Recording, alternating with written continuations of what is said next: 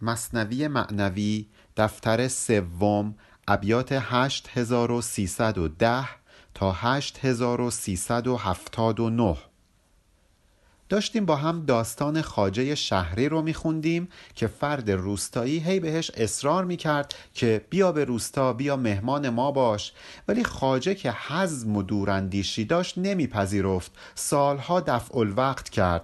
ولی بالاخره اصرارهای این فرد روستایی از یک سو و اصرارهای زن و بچهش از سوی دیگر کارساز شدند و خاجه در کار آمد و تجهیز ساخت. مرغ عزمش سوی ده اشتاب تاخت. خاجه داستان ما دست به کار میشه تجهیز می‌کنه خودش رو خودش رو آماده سفر می‌کنه و پرنده عزم و تصمیمش شتابان به سوی ده حرکت می‌کنه. یعنی با همه وجود تصمیم می‌گیره که دیگه به سمت روستا حرکت بکنه حزم و دوراندیشی رو کنار بگذاره. اهل و فرزندان سفر را ساختند رخت را بر گاو عزم انداختند. زن و بچه هاش هم وسایل سفر رو آماده کردند و رخت و لوازم راه رو بر گاو عزم قرار دادند. یعنی با همه وجود آماده رفتن شدند. شما این رو اینجوری بخونید که افراد دلشون رو می‌کنن از دنیای معنا و بالاخره گول وساوس رو می‌خورند و حرکت می‌کنن به سوی دنیای شهوات. این داستان در واقع تمثیلیه که مولانا به کار برده و همین موضوع رو داره برامون بیان می‌کنه. شادمانان و شتابان سوی ده که بری خوردیم از ده مژده ده. شاد و خوشحال و با عجله را افتادن به سمت ده. با خودشون گفتن چه بری بخوریم چه میوهی بخوریم توی ده. مژده بده که چه کامیابی حاصل خواهیم کرد. این در واقع خوشحالی کاذب کساییه که دلشون رو به دنیا خوش می‌کنند. مقصد ما را چراگاهی خش است. یار ما آنجا کریم و دلکش است. با خودشون گفتن عجب مقصدی داریم عجب جایی داریم میریم. چه چراگاه زیباییه. اون دوستایی که اونجا داریم حتما خیلی کریمن به ما جا میدند از ما پذیرایی می‌کنند. حتما خیلی دلکش و خوش برخورد هستند با هزاران آرزومان خوانده است. بهر ما قرص کرم بنشانده است. قرص یعنی نهال. مقرس یعنی جایی که نهال رو میکاریم. اون بیت معروفش هم بود که با هم خوندیم. می‌گفت عقل را هم آزمودم من بسی بعد از این سازم جنون را مقرسی این مقرس همریشه با قرص هست که قرص یعنی نهال. خلاصه این زن و بچه ها و این فرد شهری با خودشون می‌گفتن که اون روستایی با هزار تا امید و آرزو ما رو دعوت کرده به خونش حتما برای ما نهال سخاوت کاشته. می‌خواد با کرم و با سخاوت از ما پذیرایی بکنه. ما ذخیره ده زمستان دراز از بر او سوی شهر آریم باز.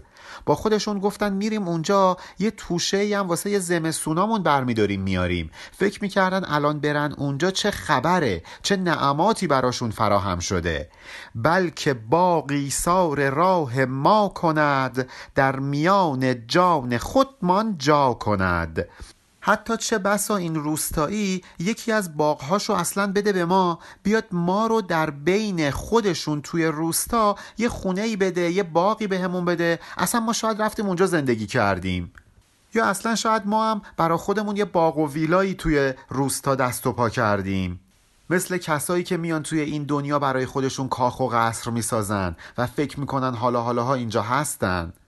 عجلو اصحابنا کی تربهو عقل می گفت از درون لا تفرهو این خاجه به زبان به اصحابش به زن و بچهش میگفتش عجلو عجله کنید. کی تربهو تا اینکه سود ببرید. ربح یعنی سود.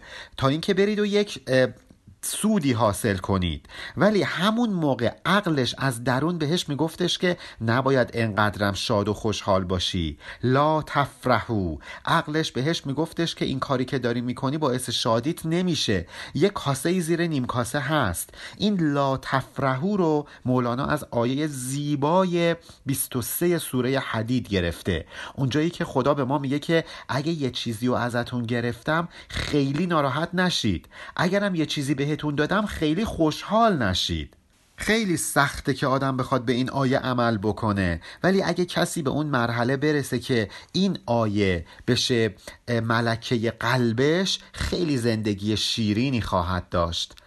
من رباه الله کونو رابهین ان ربی لا یحب الفرحین. عقل این فرد شهری بهش می‌گفت من رباه الله از سودهای الهی کونو رابهین برید و بهرهمند بشید.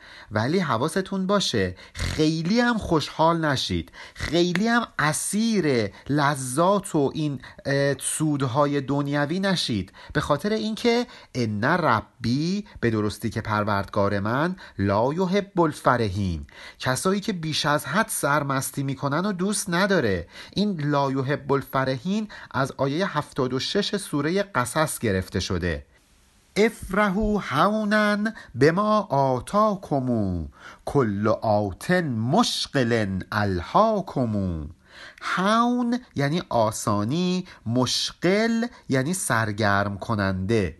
عقل بهش می‌گفت به اون چیزی که خدا بهتون بخشیده یه ذره شادی کنید. نه اینکه خیلی سرمست غرور و افراط در شادمانی بشید. به خاطر اینکه چیزهایی که نصیب شما میشن و سرگرمتون می‌کنن شما رو از یاد خدا قافل می‌کنن به خودشون مشغول می‌کنن.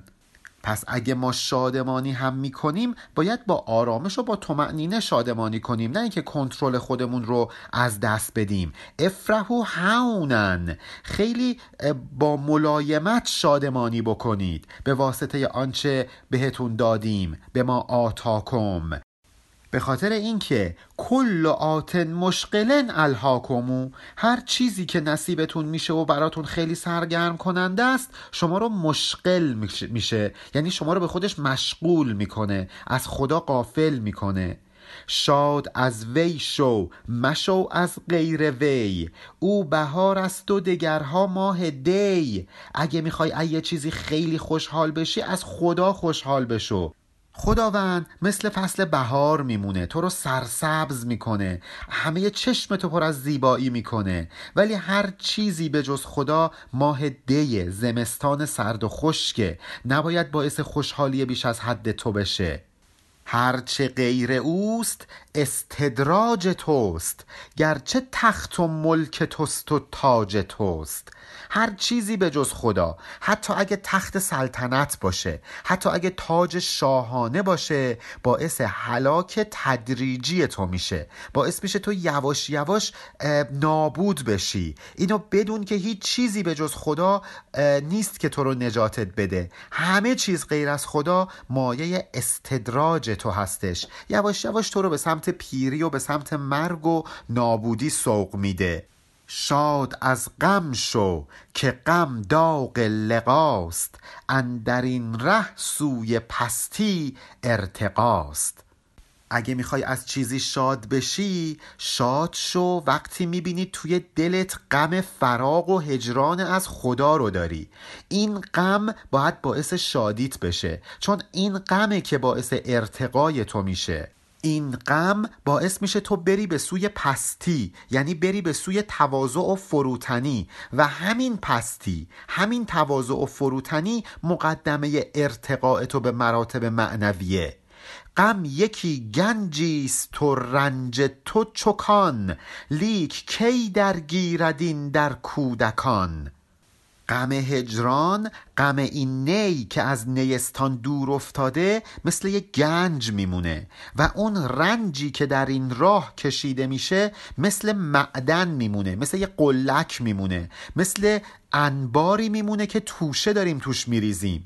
ولی این حرفا در کودکان تأثیری نمی‌کنه. میگن ولشون کن بابا اینا دیوانن دارن. انقدر غم هجران از خدا رو می‌خورن و انقدر در مسیر سلوک راه پیمایی می‌کنن.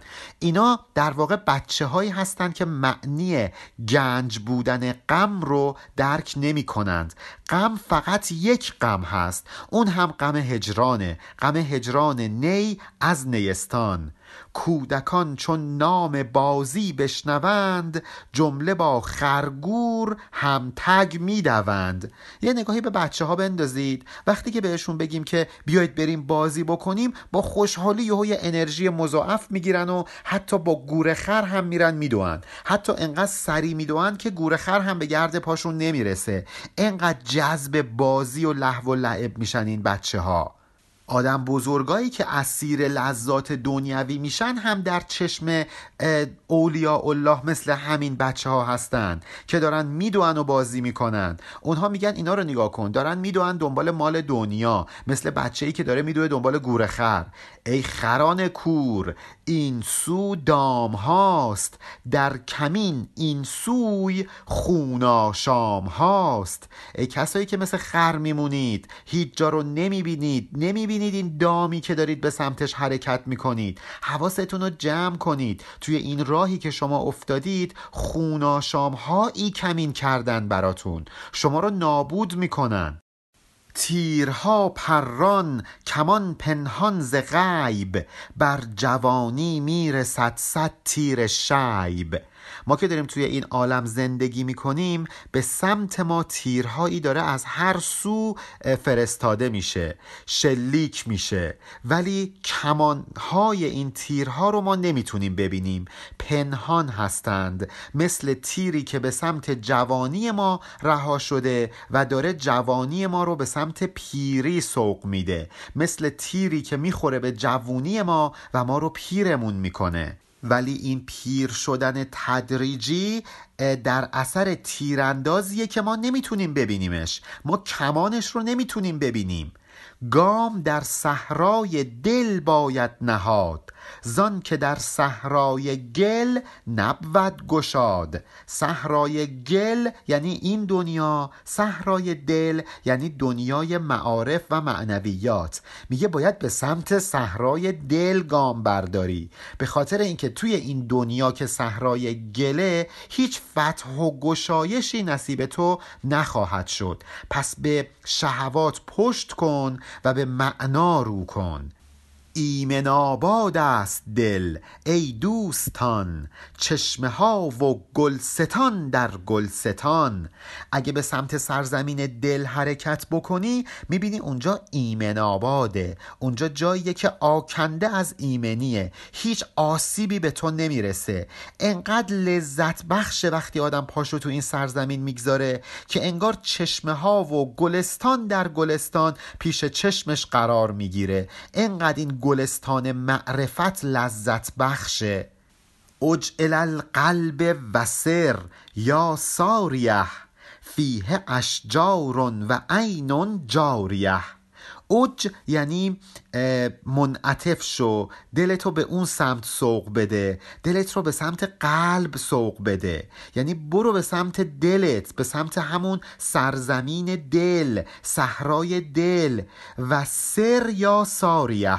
سر یعنی حرکت کن. حرکت کن به سمت این دنیای معنویات. ای ساریه ای شبگرد ای کسی که شبها راه میری به خاطر اینکه در این صحرای دل در این ایمن آباد دل فیه اشجارون و عینون جاریه. درخت هایی وجود داره رودخونه ها و چشمه ها و جوی های جاری وجود داره. این درخت و این رود رو شما به عنوان لذت جسمانی معنی نکنید. به عنوان درخت معرفت نهر حکمت ازش یاد کنید. ده مرو ده مرد را احمق کند. عقل را بی نور و بی رونق کند. ای مرد شهری ای خاجه ای که از شهر از شهر معرفت راه افتادی به سمت دهستان گلاباد دهستان شهواتی که تو رو به سمت پیری و نابودی می‌کشه. ده مرو به سمت این روستا حرکت نکن. اگه بری به سمت اون روستا انقدر اسیر دنیا و شهوات میشی که میشه یه آدم احمق. عقلت بی نور و بی رونق میشه. عقلت دیگه کار نمی‌کنه. قول پیغمبر شنو ای مجتبا گور عقل آمد وطن در روستا. حتی حدیث نبوی هم داریم که میگه اگه اقامت کنی توی روستا انگار که عقلت رو خاک کردی. روستا گورستان عقله. دقت بکنیم که مولانا اینجا نمی‌خواد روستاییان رو تحقیر بکنه. منظورش چیز دیگه ایه. منظورش اینه که آدم وقتی توی روستا زندگی می‌کنه هوایجش خیلی محدود میشه. ولی وقتی میاد توی شهر به فکر هوایج ثانویهش میفته. دلش می‌خواد بره کلاس زبان. ولی کسی که توی روستا زندگی می‌کنه شاید به فکر کلاس زبان رفتن نیفته. کسی که توی شهر زندگی می‌کنه شاید به این فکر بیفته که بچهش رو بفرسته کلاس رباتیک. ولی اگه آدم در روستا زندگی بکنه همچین فکری به ذهنش ممکنه نرسه. در واقع منظور مولانا اینه که اگر این حدیث پیامبر درست باشه این روایت درست باشه که پیامبر میگه لا تسکن الکفور فان ساکن الکفوره کساکن القبور. در روستا منزل نکنید. اگه توی روستا ساکن بشید انگار تو قبر ساکن شدید. در واقع منظور اینه که ما از این مایحتاج ابتداییمون مایحتاج جسمانیمون باید فاصله بگیریم و بریم به سمت هوایج ثانویه‌مون هوایج معنویمون. مولانا خراب آباد این دنیا رو تعبیر می‌کنه به روستا و ایمن آباد عالم معنا رو ازش تعبیر کرده به عنوان شهر. هر که در رستا بود روزی و شام تا به ماهی عقل او نبود تمام.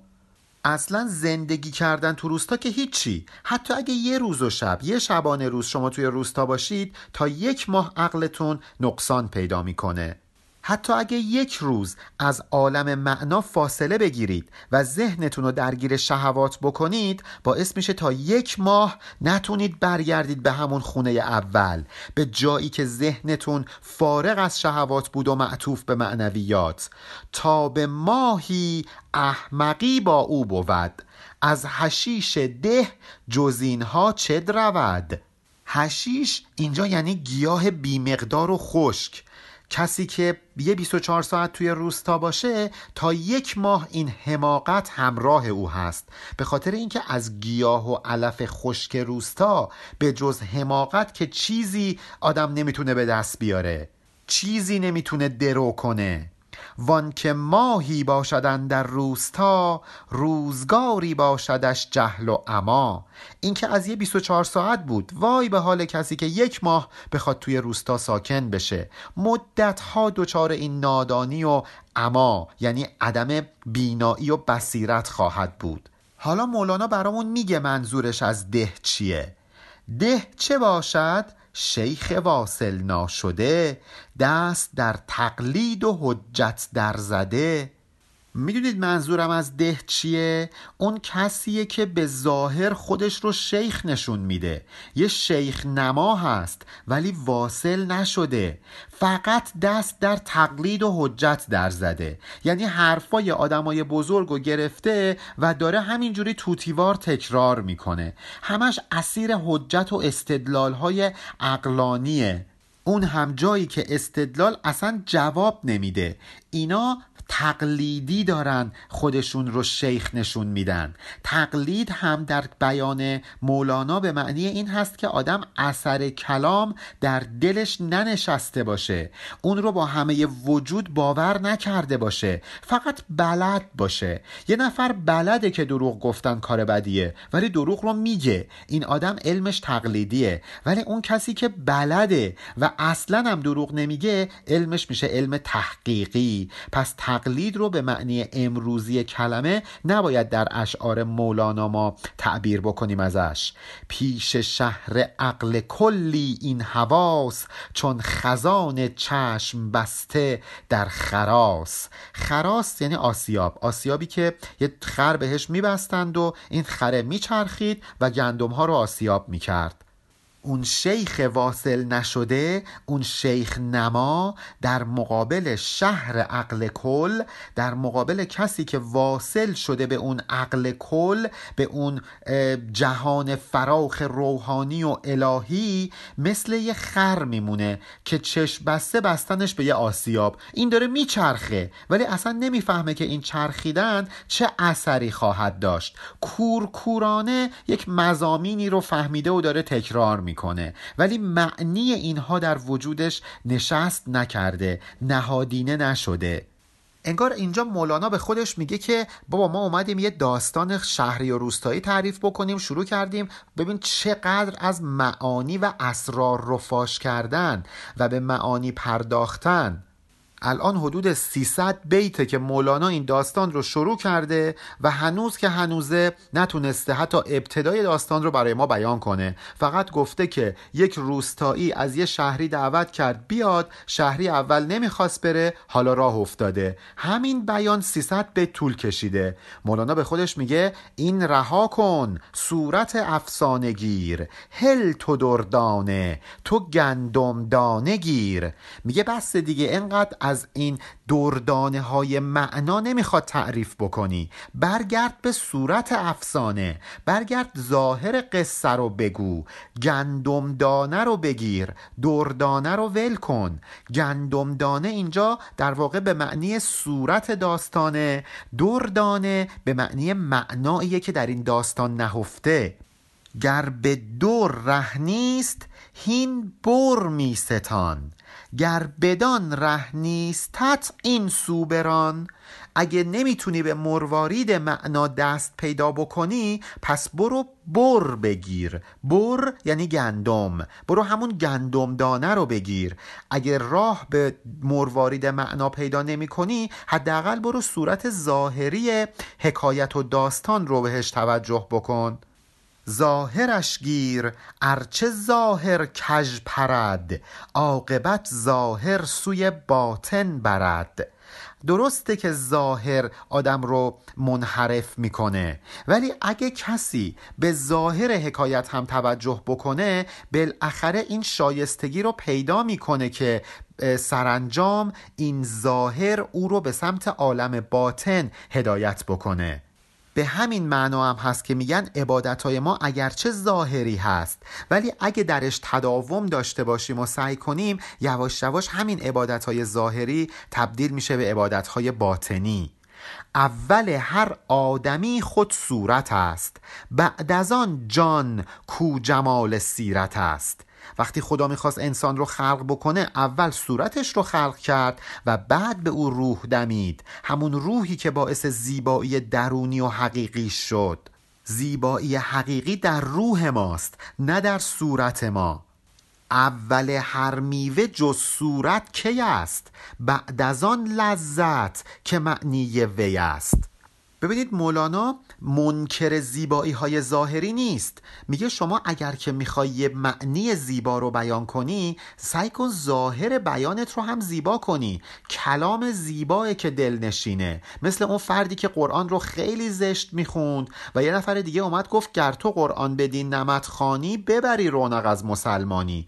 اینقدر با صدای زشت قرآن رو نخون. رونق مسلمانی رو از بین می‌بری. اینجا هم مولانا میگه وقتی که آدم یه میوه رو می‌بینه اول جذب ظاهر زیبای این میوه میشه و بعد این میوه رو می‌خوره و ازش لذت می‌بره. اگه این میوه ظاهر زیبایی نداشته باشه شاید اصلا رقبتی حاصل نشه که آدم بخواد اون میوه رو بخوره. هرچند که موضوع اصلی لذتیه که از خوردن میوه حاصل می‌کنیم ولی این به این معنی نیست که ما کلا ظاهر رو هم بذاریم کنار. اولا خرگاه سازند و خرند ترک را زان پس به مهمان آورند. اول میرن یه خرگاهی یه خیمه و چادری می‌خرند بنا می‌کنند برپا می‌کنند و بعد ترک رو به مهمانی دعوت می‌کنند. یعنی درسته که اصل قضیه اون مهمان دعوت کردنه ولی این به این معنی نیست که خرگاه ساختن هم بی اهمیت باشه. درسته که تولد دومه که به آدم ارزش و اعتبار میبخشه ولی این به این معنی نیست که ما باید ظاهر آدمی رو هم کنار بگذاریم. صورتت خرگاه دان. معنیت ترک. معنیت ملاح دان صورت چو فولک فولک یعنی کشتی قایق. مولانا به ما میگه که حواستون رو جمع کنید. صورت ظاهری شما مثل اون خیمه و چادره. ولی هدف اصلی اون معنای واقعی مثل اون ترکیه که قراره بیاد به این خیمه و چادر به مهمانی. معنی و باطن تو مثل کشتیبانه. ولی صورت ظاهری تو مثل کشتی. ملاح یعنی کشتیبان. کشتی که به تنهایی اگه بسته شده باشه کنار رود به درد نمی‌خوره. یه کشتیبانی باید این کشتی رو به حرکت در بیاره تا اینکه هدف از ساختن کشتی محقق بشه. ما که کشتی رو نمی‌سازیم که فقط کشتی ساخته باشیم. ما کشتی رو می‌سازیم که یه کاری باهاش انجام بدیم و اون کار رو ملاح انجام میده. هرچند که ملاح اصل قضیه است ولی ظاهر کشتی هم کم اهمیت نیست. در واقع مولانا داره میگه که ظاهر داستان هم کم اهمیت نیست. هرچند که ما داستانی رو میگیم ولی منظورمون اینه که معنی ازش متبادر بشه. البته این حرف با خود کلام مولانا کم در تناقض نیست. مولانا بارها و بارها گفته که ظاهر داستانهایی که من میگم رو بهش توجه نکنید. حتی اگه ظاهر زشتی باشه مثل اون فرد که مادرش رو می‌کشه مثل اون حکیم که می‌زنه زرگر رو می‌کشه. میگه اینا رو توجه نکنید به ظاهر داستان. ببینید معنی من چی می‌خوام بگم. مثل اصلا داستان موسا و شبان که میگه به ظاهر کلامش توجه نکن به معنیش توجه کن. ولی اینجا داره میگه ظاهر هم خیلی بی اهمیت نیست. ما باید به ظاهر داستان هم توجه کنیم. بهر حق این را رها کن یک نفس. تا خر خاجه بجنباند جرس. تو رو خدا دست بردار از بیان این حقایق معنوی. یکم هم خر خاجه رو سرش رو کچ کن به سمت ظاهر به سمت صورت به سمت صدا. یعنی به ظاهر داستان بپرداز به جای اینکه فقط انقدر برامون از اسرار تعریف کنی. و حالا مولانا برمیگرده به سمت ظاهر داستان. خاجه و بچگان جهازی ساختند بر سطوران جانب ده تاختند. این خاجه شهری و بچه هاش اسباب و وسایل سفر رو آماده کردند و سوار بر چارپایان شدند و به سمت ده حرکت کردند. اون هم با شتاب. شادمانه سوی صحرا راندند. سافرو کی تقنمو برخاندند. همینطور که با شادی به سوی ده و به سوی روستا و صحرا حرکت می‌کردند. با خودشون این رو تکرار می‌کردند که سفر کنید تا به قنیمت دست پیدا بکنید. سافرو کی تقنمو سفر کنید قنیمت به دست بیارید. مثل ماهایی که مثلا فرض کنید داریم به سمت دریا میریم با همدیگه شعر دریا دریا می‌خونیم. وقتی به اردو میریم با هم میریم اردو می‌خونیم. اینا هم که داشتن به سفر می‌رفتن با خودشون اینها رو تکرار می‌کردند و یه شعری می‌گفتن یه همخانی می‌کردن حوصلهشون سر نر که سفرها ماه کی خسرو شود بی سفرها ماه کی خسرو شود. ماه که به شکل هلال هست باید سفر کنه در آسمان. مدتی طی بشه تا تبدیل بشه به یه بدر کامل مثل کیخسرو شاهانه. اگه ماه سفر نکنه کی تبدیل میشه به این قرص کامل؟ سالک هم همینطور هست. اگه آقای سالک می‌خوای به وسال دست پیدا بکنی به کمال دست پیدا بکنی باید سیر آفاق و انفس کنی. از سفر یبدق شود فرزین راد و سفر یابید یوسف صد مراد. بیدق در بازی شطرنج همون مهره سربازه فرزین هم مهره وزیره. میگه بر اثر سیر و سفره که مهره سرباز در شطرنج تبدیل میشه به مهره وزیر. می‌دونید که توی بازی شطرنج اگه وزیر بخوره سرباز خودش رو بتونه برسونه به انتهای صفحه شطرنج می‌تونه بره بیرون و بجاش این مهره وزیر وارد بازی بشه. در اثر سفر سربازه که سرباز تبدیل میشه به وزیر به مهره وزیر. حضرت یوسف هم که به چاه افتاده بود به خاطر سفر بود که تونست به مقاصد و مطلوبات خودش دست پیدا بکنه و بشه عزیز مصر. روز روی از آفتابی سوختند شب ز اختر راه می آویختند. هر روز و شب حرکت می کردند روزها حرکت می کردند هرچند که آفتاب چهرهشون رو می سوزوند شبها هم در زیر نور ستارگان حرکت می کردند. خوب گشت پیش ایشان راه زشت از نشاط ده شده ره چون بهشت. این راه سخت به خاطر اشتیاقی که داشتن برای رسیدن به روستا خیلی براشون لذت بخش بود. خیلی به چشمشون خوب و هموار می اومد تلخ از شیرین لبان خوش می شود. خار از گلزار دلکش می شود. وقتی که شما یه محبوبی داری که خیلی دوستش داری حتی اگه یه حرف تلخ هم بهت بزنه اقماز می‌کنی خیلی ناراحت نمیشی. مثل یک گل زیبا که انقدر این گل زیبا هست که حتی خاری که در ساقه این گل هم هست تو رو آزارت نمیده. چون این خار در مقابل زیبایی اون گل به چشم نمیاد. اصلا لذت بخش میشه. منظور مولانا اینه که ای کسی که می‌خوای به یه معشوق دلنشین دست پیدا بکنی نترس راه بیفت. همین مسیر در عین اینکه خیلی سختی ها با خودش داره برای تو شیرین میشه لذت بخش میشه.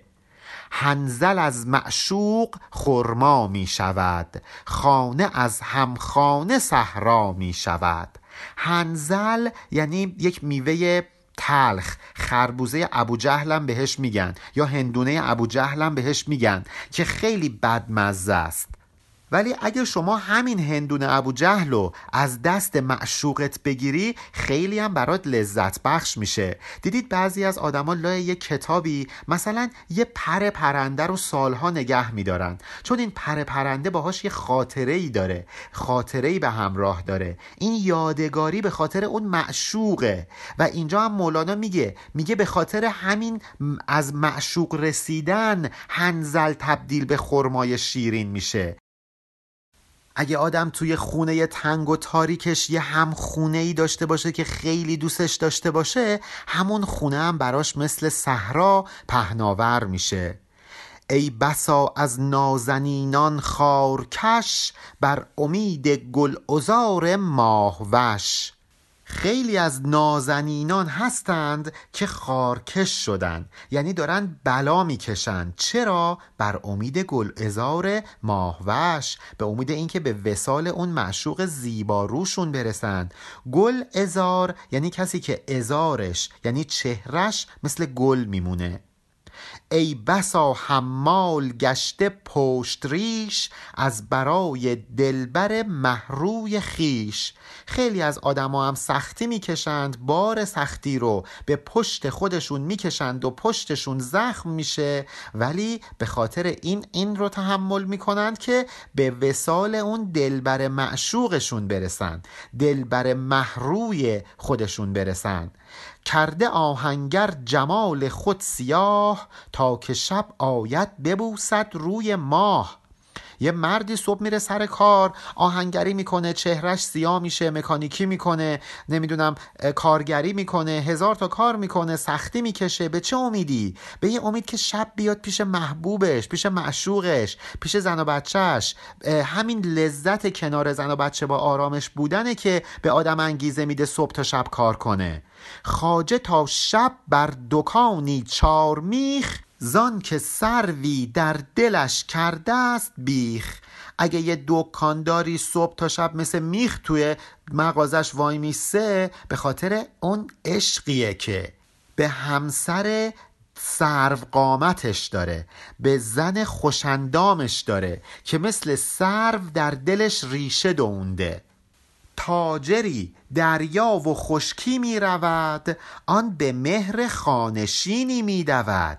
اگرم یه تاجر بلند میشه سوار کشتی میشه از این شهر به اون شهر از این کشور به اون کشور. به قصد تجارت سفر می‌کنه به عشقیه که به اون معشوقی داره که الان تو خونه نشسته در انتظارش هست. هر کرا با مرده سودایی بود بر امید زنده سیمایی بود. اینها همه جماداتند. این مثالایی که مولانا داره می‌زنه همشون مردن جماداتند. ولی اگه کسی با این جمادات خودش رو سرگرم می‌کنه به خاطر اون امیدیه که به محبوب زنده خودش داره. پس ما باید مواظب باشیم هدف اصلیمون شغل و کارمون نباشه. ما میریم سر کار که بیایم برسیم به معشوقمون به اون زن و بچهمون به همسرمون. اونایی که همه زندگیشون شده کارشون در واقع معنی قضیه رو نفهمیدند و اینجا مولانا به زیبایی داره این مفهوم رو برای ما بیان می‌کنه. آن دروگر روی آورده به چوب بر امید خدمت محروی خوب. نجارم همینطور. اگه نجار داره با چوب کار می‌کنه به خاطر اینه که یه خدمتی به اون معشوق زیبای خودش بکنه. یه پولی درار خرج اونا بکنه. حالا بیایید یک نتیجه گیری عارفانه کنیم. بر امید زنده ای کن اجتهاد کو نگردد بعد روزی دو جماد. اگه می‌خوای کاری بکنی جهد و کوششی بکنی به امید یه معشوقی این کارو بکن که بعد یکی دو روز تبدیل نشه به جماد. نیفته بمیره. کاراتو به خاطر خدا کن نه به خاطر دنیا. مونسی مگزین خسی را از خسی. آریت باشد در او آن مونسی. نرو از روی خس بودن یعنی از روی فرومایگی. یه همدم و مونس فرومایه انتخاب کن. به خاطر اینکه انس و همدمی او موقتیه. جنبه مجازی داره نه حقیقی. اگه می‌خوای مونس انتخاب بکنی کسی رو انتخاب کن که مونسی او یعنی همدمی او آریتی نباشه موقتی نباشه. از یه نفر دیگه به او نرسیده باشه. ذات خودش باشه. اون تو با مادر و بابا کجاست؟ گر به جز حق مونسانت را وفاست. اگه واقعا فکر می‌کنی به جز خدا تو می‌تونی یک مونس دائمی داشته باشی بگو ای کسی که پدر و مادرت فوت کرده اونس پدر و مادر فوت کردت الان کجاست؟ اونا مردن تموم شدن. اونس کسی رو انتخاب کن که هیچ وقت نمیمیره. انس تو با دایه و لالا چه شد؟ گر کسی شاید به غیر حق ازود ازود یعنی بازو تکیهگاه. اگه می‌خوای یک تکیهگاه و بازو انتخاب بکنی رفتی یک دایه و یک لالا رو انتخاب کردی. ببین چقدر اشتباه کردی. کجاست الان دایه تو؟ اون که تموم شد رفت. به کسی تکیه بکن که خودش تکیهگاه خودش رو از کس دیگه نگرفته باشه. به یه کسی تکیه کن که ذاتا تکیهگاه هست. ذاتا ازود هست. انس تو با شیر و با پستان نماند نفرت تو از دبیرستان نماند. اون انس و الفتی که با شیر و با پستان مادر داشتی کو تموم شد. الان مگه تو میری شیر مادر بخوری؟ اون نفرتی که از مدرسه داشتی هم الان تموم شده. اینا همشون فانیان اینا همشون موقتیان هم انس با شیر و با پستان هم نفرت از دبیرستان. همشون موقتیان اگه می‌خوای با یه چیزی انس بگیری با یه چیز دائمی انس بگیر. اگه می‌خوای یه چیزی نفرت داشته باشی از چیزی نفرت داشته باش که همیشه منفور توه. از غیر حق نفرت داشته باش. هر چیزی که تو رو از حق دور می‌کنه باید منفور تو باشه. و هر چیزی که تو رو به حق نزدیک می‌کنه باید معنوس تو باشه. چون اینها آفل نیستند. اینها فانی و موقتی و آریتی نیستند. آن شعاعی بود بر دیوارشان جانب خورشید وا رفتان نشان.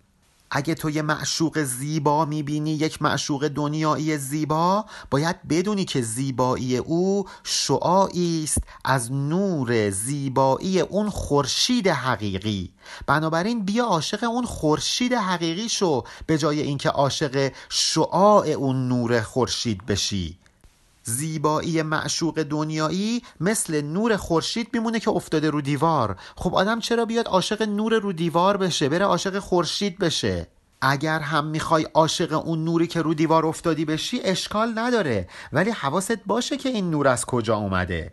بر هر آن چیزی که افتد آن شعاع تو بران هم عاشقایی. ای شجاع.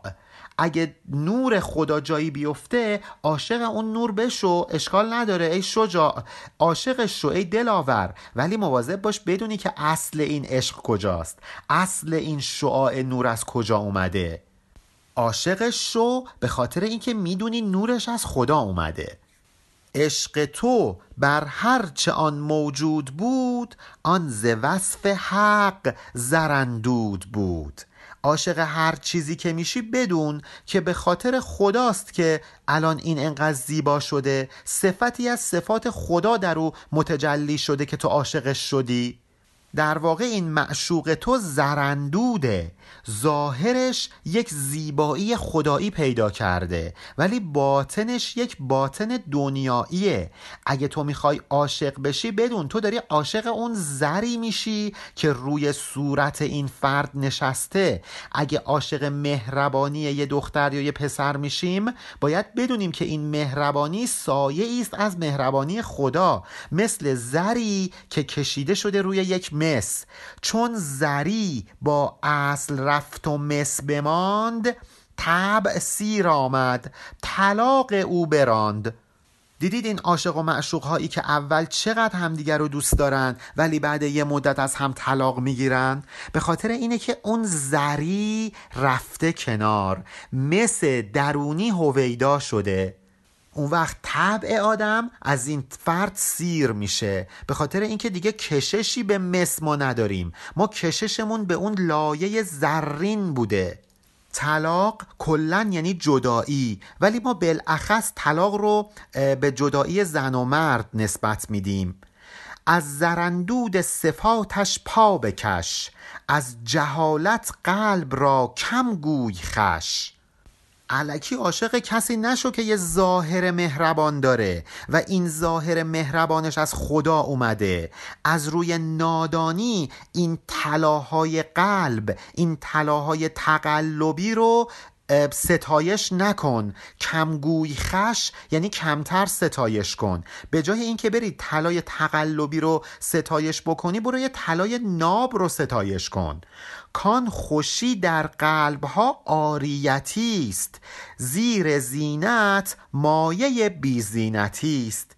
این زیبایی های ظاهری آریتی و ناپایدارند زیر این زیبایی یک زشتی نهفته هست. زر ز روی قلب در کان می رود. سوی آن کان رو تو هم کان می رود. یه سکه تقلبی که فقط یه لایه ای از طلا روش کشیده شده بالاخره این طلای روش از این سکه جدا میشه. میره به معدن طلا. تو هم برو به سمت همون معدنی که این طلا داره میره. از عشقهای مجازی عبور کن برس به اون عشق حقیقی. نور از دیوار تا خور می رود تو بدان خور رو که در خور می رود نور هم همینطوره. نوری که افتاده رو دیوار که همیشه اونجا نمیمونه. بالاخره این نور برمیگرده به خورشید. نور از روی دیوار جدا میشه. ولی خورشید نورش دائمیه. تو برو به سمت اون خورشید. به سمت اون خورشید حقیقی که نورش برای خودشه. هیچ وقت از بین نمیره. اگه این کارو بکنی کار درخور و شایسته ای کردی. زین سپس بستان تو آب از آسمان چون ندیدی تو وفا در ناودان. اگر فهمیدی که ناودان آبی که ازش میاد موقتیه روتو بکن به سمت آسمان که آب و آب باران همیشه در او هست. اگر که می‌خوای کار درست انجام بدی از ناودان این جهان که بهت وفا نخواهد کرد جدا شو. برو به سمت اون آبی که از آسمان لطف الهی قراره به تو برسه. برو هرچی می‌خوای از خود خدا بخوا نه از مخلوق خدا این مخلوقات خودشون مثل یه ناودان میمونن که آبشون رو از اون آسمان دارن می‌گیرن. معدن دنبه نباشد دام گرگ. کی شناست معدنان گرگ سترگ؟ وقتی می‌خوان گرگ شکار کنن یه دامی پهن می‌کنن یه تیکه دنبه میندازن توش. گرگ هم میاد به سمت این دنبه که این دنبه رو برداره بخوره بعد میفته تو تله. میگه آقای گرگ دنبال این یه تیکه دنبه که رو زمین افتاده نباش. برو یه گوسفندی بگیر که خودش معدن دنبه هست. برگردیم به ادامه حکایت خودمون. زر گمان بردند بسته در گره. میشتابیدند مغروران به ده. اون شهری و زن و بچهش فکر می‌کردن الان توی اون روستا واسهشون طلا رو گذاشتن توی یه همیانی درش رو گره زدن منتظرن که اینا بیان و تقدیمشون کنن. به خاطر همین بود که انقدر مغرور از سرمستی و شادی حرکت می‌کردن با سرعت به سمت ده. همچنین خندان و رقصان می شدند سوی آن دولاب چرخی می زدند دولاب یعنی چرخ چاه. دیدید کسی که عشق داره به اینکه یک آبی رو از چاه بکشه چطور با هیجان و با لذت این چرخ چاه رو میچرخونه؟ به امید اینکه سطلی پر از آب از این چرخ بیاد بالا. این ریسمانی که افتاده توی چاه براش آب بیاره بالا. اینها هم با خوشحالی و خندان و رقصان داشتن می‌رفتن به سمت اون ده. به خاطر اینکه فکر می‌کردن حالا چی اونجا قرار آیدشون بشه. چون همی دیدند مرغی میپرید جانب ده صبر جامه میدرید. همین که می‌دیدن یه پرنده داره به سمت اون ده پرواز می‌کنه حسابی دلشون می‌رفت. جامعه صبرشون دریده می‌شد. می‌گفتن کاشکی می‌شد که ما هم مثل این پرنده با سرعت حرکت بکنیم و برسیم به این ده. هر که می آمد زده از سوی او بوسه می‌دادند خوش بر روی او. هر کسی هم که از اون ده داشت می اومد در راه مخالف باهاش خوشوبشی می کردند و با خوشحالی روی او رو می بوسیدند در واقع مولانا داره میگه نگاه کنید کسایی که اسیر دنیا میشن چقدر با همدیگه خوشوبش می‌کنن. چقدر بیخود دلخوشند به این دنیا. خبر ندارن که قرار چی آیدشون بشه. دلشون رو خوش کردن به یه خیال واهی. یه نفر که از ده می اومد روش رو می بوسیدند به خاطر اینکه که تو روی یار ما را دیده ای پس تو جان را جان و ما را دیده ای بهش می‌گفتن تو روی یار ما رو دیدی به خاطر همین تو مثل جان ما میمونی تو مثل روشنی چشم ما میمونی. بیاید این بیت رو اینجوری معنی کنیم که ای کسی که داری مسیر سلوک رو طی کنی اگه دیدی یه نفر به وسال رسیده بهش احترام بگذار. به خاطر اینکه اون رفته روی یار و معشوق حقیقی رو بوسیده ولی ما هنوز نرسیدیم به اون یار و معشوق حقیقی. از این مثال بوسه دادن مولانا یاد بوسه دادن مجنون بر یک سگ میفته که این سگ مقیم کوی لیلی بوده. و حالا این حکایت رو هم در دل این حکایتی که داریم می‌خونیم برامون در ابیات بعدی تعریف می‌کنه. پایان بیت 8379 علی ارفانیان